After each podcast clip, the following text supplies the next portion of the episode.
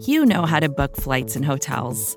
All you're missing is a tool to help you plan that unbelievable travel experience. That's why you need Viator. Book guided tours, excursions, and more in one place. There are over 300,000 travel experiences to choose from, so you can find something for everyone. And Viator offers free cancellation and 24 7 customer support for worry free travel. Download the Viator app now and use code Viator10 for 10% off your first booking in the app. Find travel experiences for you. Do more with Viator. Vacations can be tricky. You already know how to book flights and hotels, but now the only thing you're missing is, you know, the actual travel experience.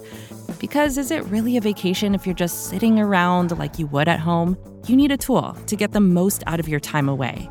That's where Viator steps in. You can book guided tours, activities, excursions, and more in one place to make your trip truly unforgettable. Viator has over 300,000 travel experiences to choose from. Everything from simple tours to extreme adventures and all the niche, interesting stuff in between. So you can plan something that everyone you're traveling with will enjoy. Real traveler reviews give the inside scoop from people who already been on the experiences you're considering, so you can plan with confidence. Free cancellation helps you plan for the unexpected and 24 7 customer support means you can travel worry free. Download the Viator app now and use code Viator10 for 10% off your first booking in the app. Find travel experiences for you. Do more with Viator.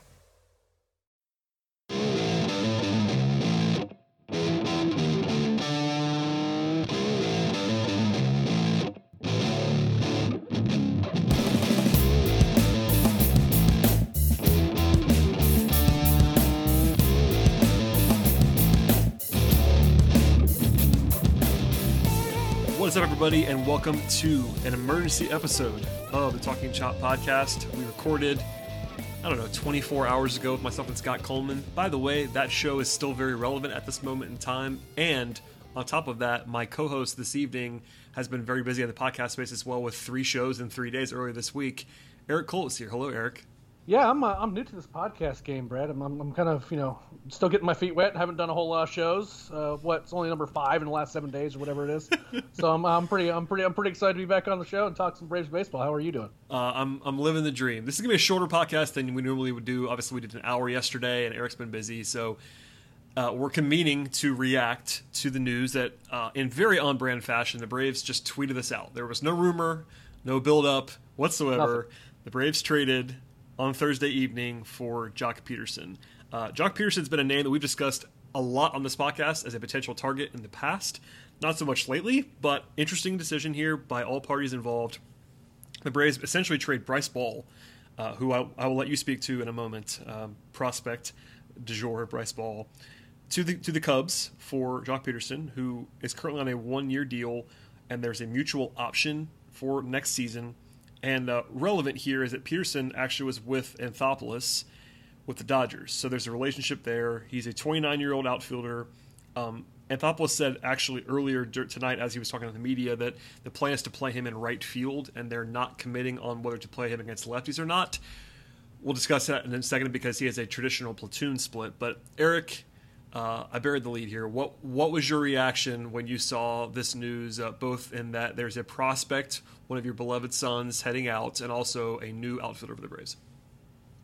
Well, I mean, I'm always a little bit bittersweet that I, whenever a prospect of the Braves that ends up leaving the system, but ultimately, you can't really beat the price on this particular deal. I mean, I don't think it changes the overall profile of what the Atlanta Braves are at the trade deadline. I think that this at this price, this is just a team that needs to have a better body in in the outfield to like be reasonable because and again they just lost Ronald Acuna Jr. to a season-ending injury. You can only do so much when you have the guys that they were running out there in the outfield as a result. So this is a move to kind of you know you'll never replace Ronald Acuna Jr. obviously, and they're not trying to do that here, but they're just trying to you know bring in a guy who can you know provide some real value, give you definitely some more upside than the guys that they are running out there. Um, give you know, give some of the other guys like you know Heredia is kind of one of those guys. Is a kind of a classic example. Is that he kind of seems to thrive more in a part-time role as opposed to playing a whole lot. It seems like he gets he gets gassed and he gets you know he gets dinged up if he's playing a whole lot. So this is kind of a situation where maybe now that they'll they actually have a, a real bat that they can put in some better spots other than like the bottom three parts of their lineup. Uh, and at very little cost, if we're just being honest about it. I mean, Bryce Ball was a real prospect, but a guy whose stock was down to be sure. Yeah, so we'll get into that, the, the cost and sort of why they did this, and you know maybe whether we like the deal or not in a second. But let's talk about Pederson, the player, for now. You know, I think people kind of know what he is as a, power bat from the left side. Um, he has a career 116 WRC plus, which is uh, you know very very good for a guy who's been around for a long time. Um, unfortunately, it's been a little bit less inspiring in the last two seasons. Granted, last year was an abbreviated season. This year is still you know only halfway over, but he is a he's been basically a slightly below league average hitter since the start of the 2020 season. Uh, and most of that's that he can't get on base. Uh, a sub 300 on base percentage in the last 116 games across those two seasons. He has 18 home runs though, so the power is there. Um, and then defensively, it's been kind of a mess. Um, some of the metrics are pretty ugly on him defensively, like outs above average. He's one of the 10 worst outfielders in the league the last two seasons. I'm not sure he's that bad, but he's not a plus necessarily defensively. So all that to say, like we know he can hit righties. Um, his career numbers are awesome against righties. Lefties far less so, and that's why I mentioned before that uh, Anthopoulos was, I think, rightly asked what the plan was there. I think broadly speaking, I want to know if you agree here. Pederson becomes their best hitting available outfielder immediately, in my view. Now that's that's a very very low bar to clear to be to be sure, but I mean you have to assume not that it's a guarantee, but I think if all things are equal, I think I trust him to hit more than I trust um, the other options they have. Uh, yeah, that goes without saying. It's worth mentioning too that you know one of the reasons why he's not been particularly great with the Cubs, he's also been facing lefties a lot more as since he's been with the Cubs, and that kind of you know allows that vulnerability to kind of reflect in his numbers a little bit more. Also, he wanted uh, to. You remember this? Like we talked about this on the podcast. One of the reasons he said he signed with the Cubs is because they were going to let him play every day, and that means and, face lefties. yeah, and, and that's and we kind of you get what you get whenever that happens.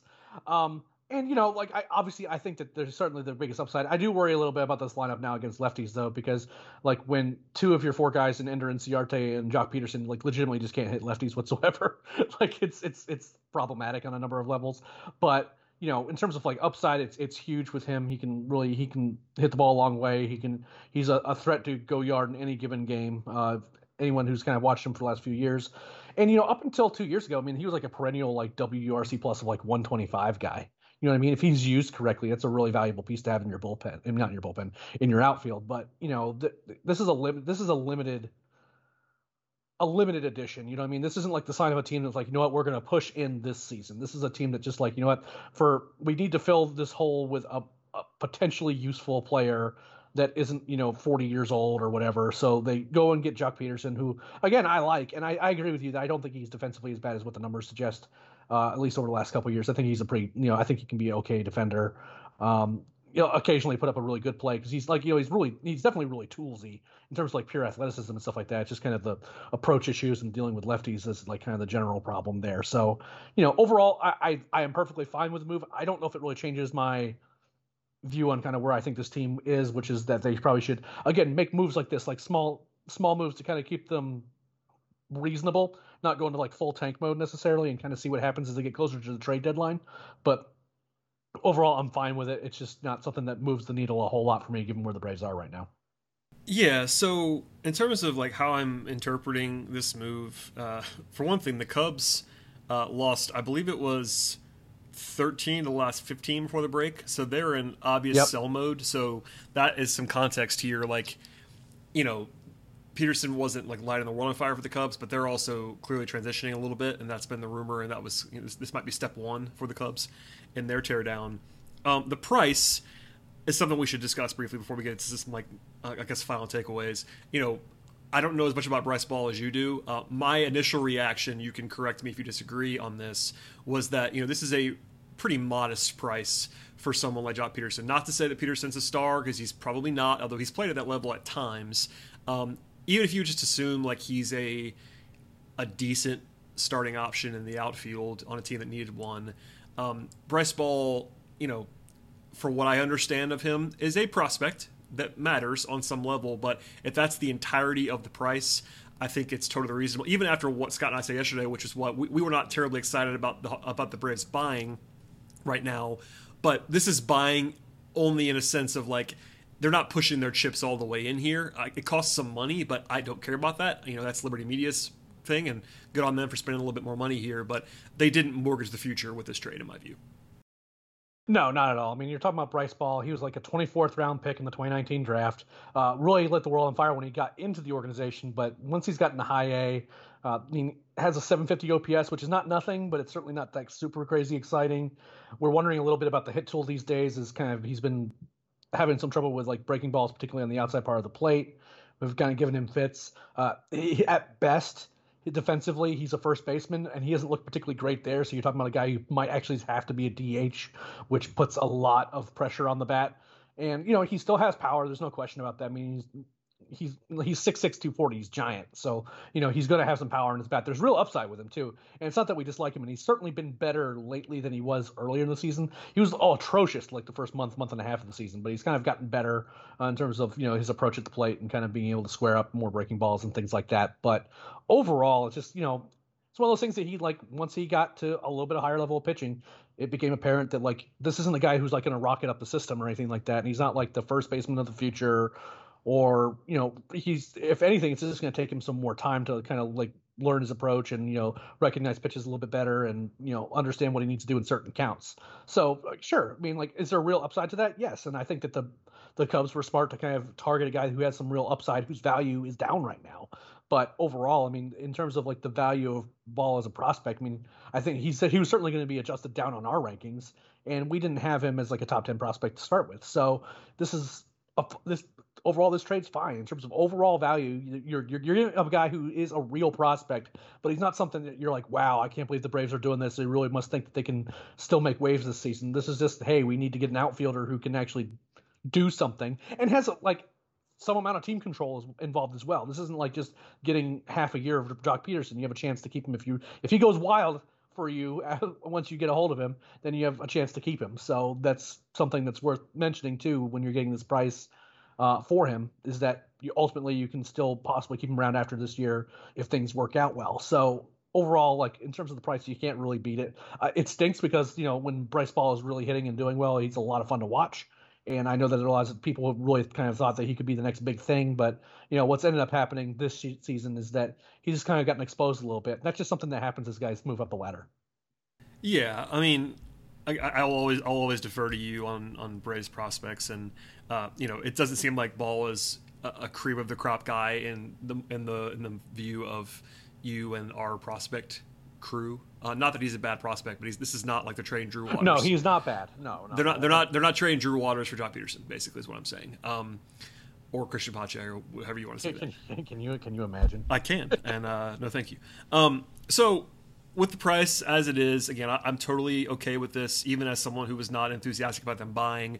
You know, Anthopoulos said to the media, I'm quoting here, right now our focus is on adding, end quote. But there is some context here. Uh, Jeff Passan of ESPN fame, uh, who loves Scott Coleman, for the record, um, he says, loves it. Uh, he loves said, it. he says on Twitter, uh, do not expect Atlanta to be in the mix for any big names unless it goes on a huge run, was the quote. So basically, this might be it for the Braves, and also because of the schedule, which Scott and I talked about a lot last night. Um, it's hard. It's hard for them to make a run here. Now, if they do, then they're in decent shape because the Mets are not that far ahead and all that stuff. And Eric, I know we haven't talked about it in a, in a little while here, me and you anyway. Um, basically, the gist between Scott and I yesterday was, you know, the season's not over, but it's on life support. Um, do you share that view, or are you a little bit higher on uh, on the potential than us? I mean, Pederson helps but this is not like replacing Ronald Acuna. Like he's been, by the way, if you look at the like Baseball Reference and Fangraphs WAR metrics, Pederson's basically been a replacement level player for the last season and a half, which is not ideal. no, it's not ideal, and, I, am right there with you. I might actually be a little bit lower. I think that they, but I've been kind of. You're more, you're more, you're more, more where Scott, where Scott is then. Scott was even lower yeah. than I was last night. Yeah, so I mean, I think that the, the, if you're if you're adding players, this is like the most that you should be thinking about pushing in on a player right now, right? Unless you have a, an opportunity to get a guy that has like three years of team control or something. Which again, that those trades are different because you're not necessarily you're just making a play for a guy who's available versus a guy who's going to like push you over the the edge this year. You're just like, hey, we just want this player and we have an opportunity to get him, so we just went and got him before the trade deadline. But it's not necessarily for 2021. Uh, those are those trades in my mind are different. But I, I would be more in the you know entertaining you know guys who are maybe not in the team's future or teams who are on expiring deals, uh, other than Freddie, because that situation is incredibly weird. And frankly, I'm getting I'm I'm getting uh, less and less optimistic that that's uh, going to happen in terms of an extension based on the kind of the pressure that Freddie seems to be hell bent on putting on the Braves over the last week and a half or so, doing the media tour, which among the guys that I think would have been doing a media tour. Media uh, Freddie Freeman's pretty low on that list uh, in terms of guys that would normally be, even want to have conversations with the media at all.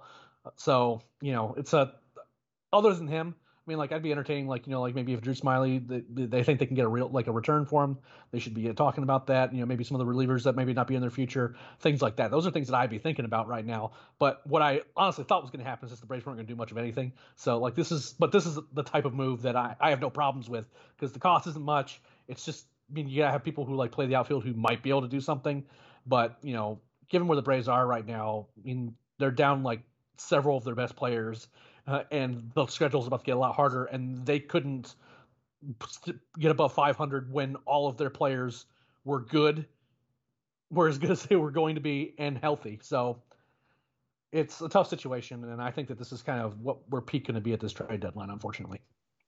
Yeah. Um there is some upside here for sure. You know, the, the mutual the mutual option is like the study. I think there was uh, Ivan of uh, Talking Chop fame uh, pointing this out in Slack. Like mutual option pickups are not terribly um, frequent. Like they exist a lot, but Correct. they usually don't happen. So it might end up being a, a one year rental. And honestly, uh, they they could if things go badly in the next two weeks, they could trade him again. Uh, that's not likely, maybe, but that's the kind of yeah. thing that, that, I mean, if they for if okay for if, for instance, if the Braves are truly out of it in two weeks, now I'll I'm not projecting that, but it's possible. Like if, if they were to go you know two and nine in the next eleven and they're kind of out of it, um, Pederson goes into the into the pile with your Drew Smyly's and the guys who are expiring as a guy who you might want to try to look to move. That means that doesn't mean they have to do it. Um, but this is actually a good uh, tweet that I wanted to highlight from Steven over at 75. Um, this is kind of uh, kind of what I was thinking out loud. Honestly, I'm trying to find it now because I lost it. But it was oh yeah, it, it, and I quote here from Stephen: "This feels like a look we tried type of deal without having to give up actually much," which is kind of what I think. I mean, Pederson can help them, no question. Like, oh, here's here's an example: four years, four year sample size from 2016 through 2019 with the Dodgers. Joc Pederson was like capital G good for four for four seasons basically. He had an OPS over four years of 835 and like a big sample. He slugged 499 in four years. Like, this is a guy who has played at a borderline star level before. But, so there's that if you want to be an optimist. Or if you want to be a pessimist, he's been not great. But I think it's just more like, you know, they added in, they added a, probably a guy who's a bigger name than the performance has been recently but also a guy that helps them a little bit. So if you want to save face and say that you're trying to win right now, this is a good way to do it. I mean, it's, it's kind of a low impact thing, and Liberty Media, but I think it's like two million dollars in real cash that they're adding this year. That's not nothing. I mean, kudos to them for doing something to try to win. Um, this also may may not change the fortunes of the franchise. Uh, absolutely. I think that the biggest thing is that the Braves are like kind of sort of in contention right now. The writing's on the wall that they very well could not be, but this does make this team better.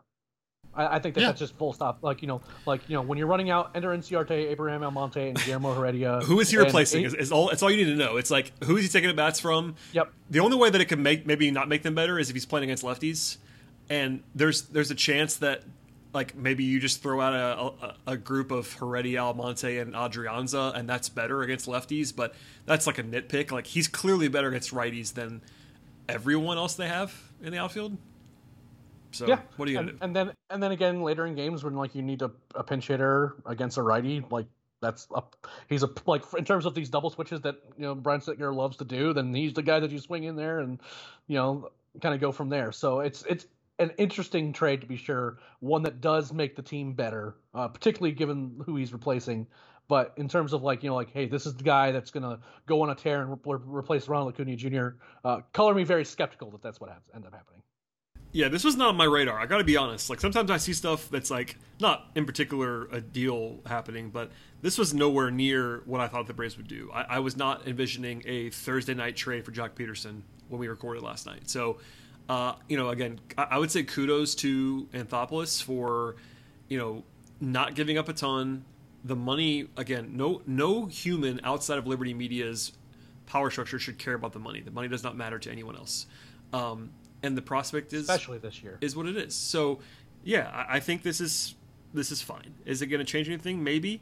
If Pederson reels off, you know, two months of star level play, he could change the fortunes of the team. I mean, it's not going to be Ron Acuna, but this is uh, an interesting sort of low cost, pretty much no risk. I mean, I guess the the risk is Bryce Ball becoming uh, a super late blooming all star, but like like, like Nelson Cruz or something. yeah, I mean, I guess that's the only thing that's the risk here. The money doesn't matter, and he's not he's not taking away any time from anybody else. Like, I guess I'm sure someone who wants to be angry might say that they'd rather have Drew Waters and Christian Pache playing than Joc Pederson, but that's like the only thing that I could even see people complaining about. Well, well, even then, it's not like that. There's guys playing in the outfield right now that if the Braves really wanted to play Drew Waters and Christian Pache, it's not like Abraham Almonte. Yeah, play them, Adri- play them with Joc Pederson. yeah, yeah. I mean, like it's it's not like they're blocking anybody. You know, what I mean, like if they're playing well enough and the Braves feel like that they, I mean, in Pache's case, you know, if he's playing really well, just bring him up anyway, um, because he's already on the 40 man. There's not even a 40 man consideration in his case. Uh, now Drew Waters is a little bit different, but because you start his clock. But I mean, if they start playing really well, and Waters and Pache are playing really well, they can have a whole new outfield in about two weeks. But you know, for right now, they're going to see how the team plays, and that's a perfectly reasonable thing considering where that roster's at right now. Yeah, so that's that's probably enough on this. You know, it's a it's a transaction we've sort of covered in some detail here. Cliff's Notes version is that Pederson probably helps them um, at a at a reasonable cost, and the schedule is what it is, man. Like we've had this revelation live on the podcast last night that the Braves' final series before the deadline is five on the road with the Mets which like that is basically going to decide at least the fate of the trade deadline, if nothing else. If the Braves go yeah. into the deadline nine, ten back, then they, they can't buy anymore. But if they're two back, then they can either stand pat or buy some more. So this is going to just, I mean, it's not like breaking news here, but the next two weeks are going to decide what the next steps are in a lot of ways. And that's uh, not like an easy thing to discuss, but this is, this is a small step. I almost said minor. I'm not sure it's minor, but it's it's a small step towards making the roster more competitive. Because if anything, I know you and I have talked about this. The roster that they have right now, pre this trade, and even with this trade, is not a uh, terribly exciting roster. Available roster, no. I should say. No, not at all. And uh, I think that you know, again, this is the, I have no problems making these kinds of moves. Uh, I do say I will say though that unless they were like to win like ten games in a row, I think this is about the size of the move that we're going to see. Like, I don't think there's any. Maybe one more like any, this. Yeah, I mean, I, yeah, I, would be no surprised. Big, big. I'd be surprised too if they made the made a giant like all in swing. And if they did, you mentioned it before, but if they did that, it'd be more like someone who's under under control for multiple seasons. Right. That's that, that's kind of a different classification of trade. Like you know, a team that just like desperately wants to get out from a contract or something, and you know, a, a few like this team. I mean, like we think that the Braves are going to be good in 2022 and 2023. Just everyone's going to be healthy again. Um, again, assuming certain other contract things, you know, pan out certain ways and you know legal proceedings, you know, and all that other stuff. But and that's a lot of kind of thinking into the future, which it might be something that's on the Braves' mind too. Is kind of you know thinking ahead in those types of trades. But it's not the same thing as like going after the guys who are on expiring deals and just trying to get a guy who can help you win in 2021. Uh, I just don't see like that big move happening. I don't think the trade for Kris Bryant tomorrow. I guess is what I yeah, I, I think deep down in the recesses of Anthopoulos' brain slash heart, he, he has to understand that the team he currently has on paper without Acuna and Soroka uh, and Ozuna, etc., is not a World Series contender on paper, even with Joc Pederson. Uh, so it's more like we want to be competitive, and there is something to be there's something admirable about, about that that they, they they don't want to fold up shop, um, and I'm okay with them doing that unless they mortgage the future, which they don't seem, and in our view anyway, what we talked about, they did not do tonight with this trade. So unless they do, unless they just do something wild uh, in exchange for a short term small gain, like I'm okay with them trying to compete here as long as it's within reason. And if they're 12 out in two weeks, then then no. But if it's three or four, then they're going to hang around. I would be I would have some real issues if they t- chose this season to mortgage the future, future uh. and push in on because if like on like the last two seasons where they had like legitimate chances for deep playoff runs and like Alex Anthopoulos has not traded a top ten prospect when in his time in the Atlanta Braves. Yep. And if he chose the season where like the injured list roster is better than the major league roster right now, and is debatable as to whether or not how much better that's going to get over the course of the season, even as guys come back. I, I would have some questions to be sure. Yeah, he he won't. Uh, he, he, knock on wood. I don't think he'll do that, but uh, that's the only way that I'd be like actually like infuriated about what happened. Basically, um, Eric, any final thoughts before we get out of here? We've we've covered our bases, I think, on this emergency show, and uh, people can go back and listen to Scott and I, and also all of the massive Road to Atlanta uh, draft coverage from this week. Yeah, I just want to say thank you to all our listeners and all of our readers. Like the support was kind of crazy over the course of the draft, and you know, even leading up to the draft, just lots of people downloading the podcast, and you know, lots of new subscribers and lots of new readers, and just lots of old readers just going to the site a whole bunch. I just want to say thank you to all of you guys. I mean, it was just it was it was a lot of work to be sure. Uh, I'm fairly certain that Matt Powers is still alive. Uh, he's been he was writing a whole lot, and and Matt, take a nap, buddy. It's time for a nap.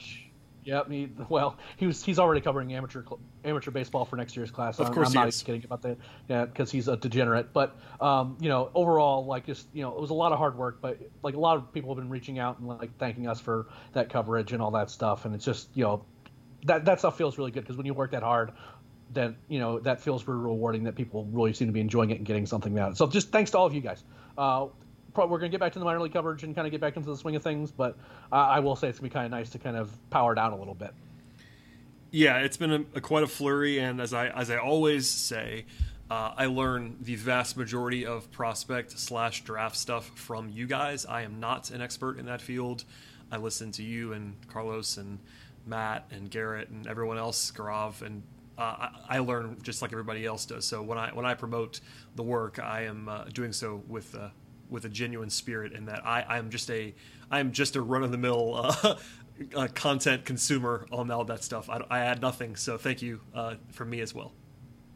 Hey, all I have to say is Baseball America organizational M- M- MVP at midseason, Jesse Franklin the fifth. I mean, there's not even an argument. Jesse Franklin is like. I would say bordering on Wander Franco territory at this moment in time. I'm kidding. I'm kidding. I'm kidding. But uh, Jesse, Jesse, my son has had quite quite a renaissance lately. So I'm enjoying it. Listen, that's the only time that I ever talk about about, about prospects in public is is when Jesse hits another home run, which is like every night. So that's fun. He only hit a triple today, so it was a bases clear triple. But um. uh, I, and I do appreciate like the seven people that always tag me when he does anything, and yep. I, lo- I love yep. those people. So thank you. Keep doing that, please. It, it alerts me to what's going on, and uh, it keeps me keeps me accountable. So, shouts to Jesse Franklin. Shouts to you, Eric as well as uh, hopefully Matt Powers is having a, quite a lengthy nap at this moment in time. Um, anything else for you out here? No, that's it. Uh, you know, hopefully we can get back on a regular schedule here. It's going to be back to like Sunday, Monday. Uh, maybe some maybe maybe some changes. We've we, we had our meeting yesterday uh, to some potential more content coming to the podcast stream, but we'll we'll uh, we'll kind of unfold. We'll kind of reveal that as it comes forward. But for the moment, you know, we're going to get back to normal here soon. Uh, and I say wholeheartedly that I'm looking forward to kind of getting back to things being a little less crazy.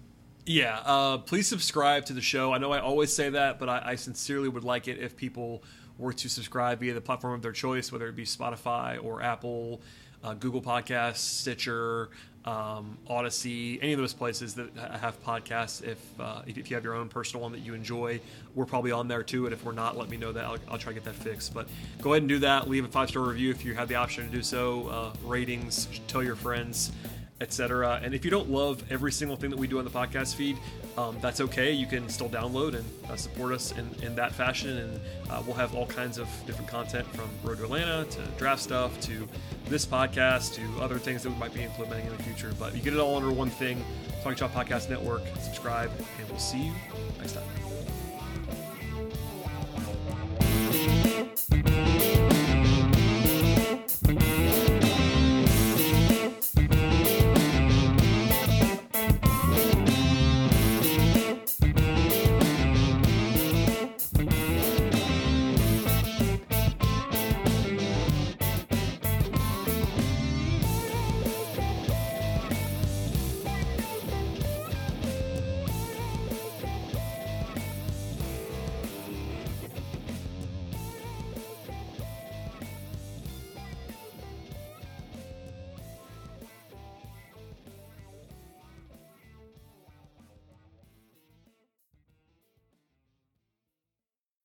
When you need mealtime inspiration, it's worth shopping Kroger, where you'll find over 30,000 mouthwatering choices that excite your inner foodie. And no matter what tasty choice you make, you'll enjoy our everyday low prices, plus extra ways to save, like digital coupons worth over $600 each week. You can also save up to $1 off per gallon at the pump with fuel points. More savings and more inspiring flavors make shopping Kroger worth it every time. Kroger, fresh for everyone. Fuel restrictions apply.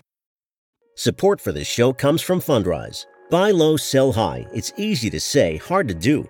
For example, high interest rates are crushing the real estate market right now. Demand is dropping and prices are falling, even for many of the best assets. It's no wonder the Fundrise Flagship Fund plans to go on a buying spree, expanding its billion dollar real estate portfolio over the next few months. You can add the Fundrise Flagship Fund to your portfolio in just minutes and with as little as $10 by visiting fundrise.com/fox. Carefully consider the investment objectives, risks, charges and expenses of the Fundrise Flagship Fund before investing. This and other information can be found in the fund's prospectus at fundrise.com/flagship. This is a paid advertisement. Support for this show comes from Wix Studio. Designers and devs you might be able to do your thing better on Wix Studio, a web platform with everything you need to deliver bespoke sites hyper efficiently. Design teams get a ton of smart features that can take the grind out of web creation without it costing per pixel control. Dev teams, you get a zero setup, developer first environment combined with an AI code assistant and your preferred IDE for rapid deployment. Search Wix Studio today to explore the full range of features.